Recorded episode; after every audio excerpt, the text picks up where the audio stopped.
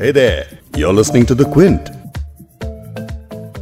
कल चुनावी नतीजों का दिन था और आज के अखबारों की सारी हेडलाइन हरियाणा और फिर महाराष्ट्र ने लूट ली। लेकिन इन दो राज्यों के अलावा भी देश के सत्रह राज्यों और एक केंद्र शासित प्रदेश में इक्यावन विधानसभा सीटों और दो लोकसभा सीटों पर उपचुनाव हुआ। मोटे तौर पर देश के अलग अलग हिस्सों से जनादेश आया है। इन नतीजों में कई इशारे छुपे हुए हैं। अगर आप उपचुनाव को अच्छे से समझ लेते हैं तो आपको लोकसभा चुनाव के ठीक चार महीने में राजनीति और जनादेश में आया फ़र्क समझ आएगा। निचोड़ ये निकल रहा है कि लोकसभा चुनाव में प्रचंड जीत के बाद और आर्टिकल 370 के एक्शन के बाद भी बीजेपी की पकड़ कमज़ोर हुई है, जो कि लोकसभा चुनाव से पहले किए जा रहे सारे अनुमानों से अलग है। आप सुन रहे हैं द बिग स्टोरी पॉडकास्ट और मैं हूँ आपका होस्ट, वैभव पलनीटकर क्विंट हिंदी पर हम बिग स्टोरी पॉडकास्ट में एक बड़ी खबर आपके लिए लेकर आते हैं। हमारी कोशिश रहती है कि खबर का जायजा इस तरीके से लिया जाए कि आप खबर के हर पहलू से वाकिफ हो सकें। आज बिग स्टोरी में हम बात करेंगे देश के 17 राज्यों और एक केंद्र शासित प्रदेश में इक्यावन विधानसभा सीटों और दो लोकसभा सीटों पर हुए उपचुनाव पर, कि इस चुनाव के क्या इशारे हैं। और इस पर बात करेंगे हमारे पॉलिटिकल एडिटर आदित्य मेनन से। बाईपोल जो है, रूलिंग पार्टी जीतती है। तो अगर इस बार वो 90 का 50 परसेंट हो गया है तो ये एक एक इम्पोर्टेंट बात है। इसके अलावा ये नतीजे नेशनल पॉलिटिक्स में क्या संकेत देते हैं? और आगे विधानसभा चुनाव में इनका क्या असर होगा? इस पर बात करेंगे क्विंट के एडिटोरियल डायरेक्टर संजय पोगलिया से। झारखंड में भी देखने को मिलेगी लेकिन वहाँ पर भी अब विपक्ष बहुत बिखरा हुआ है और बीजेपी चूँकि एक मजबूती से लड़ने वाली पार्टी है तो परफॉर्म करे या न करे उसके बावजूद वो हमेशा फाइटिंग फिट रहती है जहाँ तक चुनाव का सवाल है।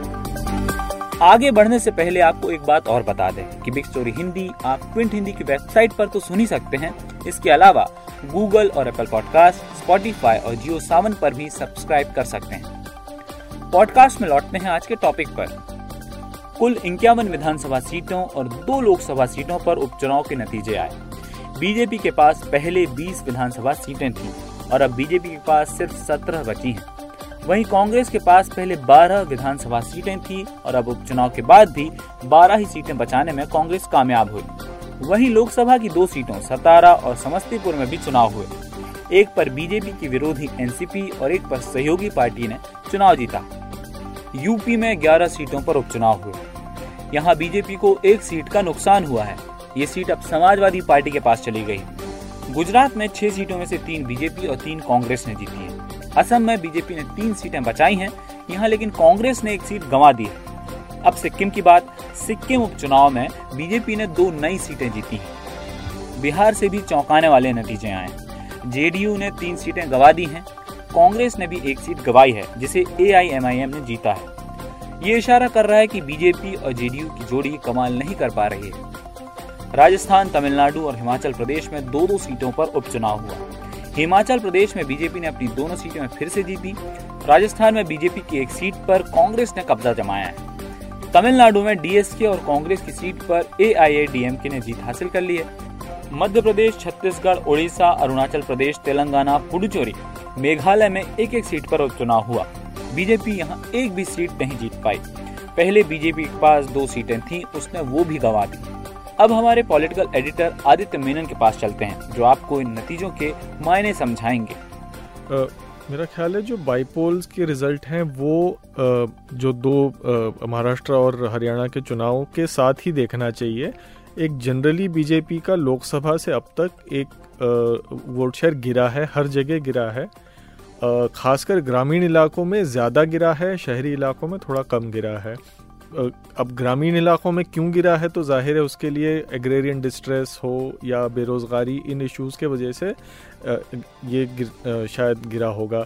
दूसरी वजह ये हो सकती है कि जो लोकसभा इलेक्शन के दौरान एक मोदी वेव थी खासकर बालाकोट स्ट्राइक के बाद इस बार लगता है वोटरों ने ये फैसला कर दिया है कि बाईपोल्स और असेंबली इलेक्शनों में इन इश्यूज़ के बेसिस पे हम वोट नहीं देंगे। तो एक उन इश्यूज़ का भी बीजेपी को शायद खामियाजा भुगतना पड़ा है। ख़ास तौर पे जो गुजरात में तीन सीटें कांग्रेस ने जीती हैं और तीन सीटें बीजेपी ने हारी हैं, वो खासी तौर वो ख़ास तौर पे इम्पोर्टेंट है, क्योंकि गुजरात में एक हिस्ट्री रही है कि तकरीबन नब्बे फ़ीसदी बार बाईपोल जो है रूलिंग पार्टी जीतती है। तो अगर इस बार वो नब्बे का फिफ्टी परसेंट हो गया है तो ये एक एक इंपॉर्टेंट बात है और शायद कहीं एक एक लहर बनती हुई वहाँ नज़र आ रही है और सारी सीटें जहाँ पे हार हुई वो या तो आ, आ, सेमी रूरल या रूरल सीटें हैं। तो कुछ वहाँ पे लग रहा है कि बीजेपी के खिलाफ एक एंटी इनकम्बेंसी का माहौल है। सतारा की सीट पूरे उपचुनाव में दिलचस्प है।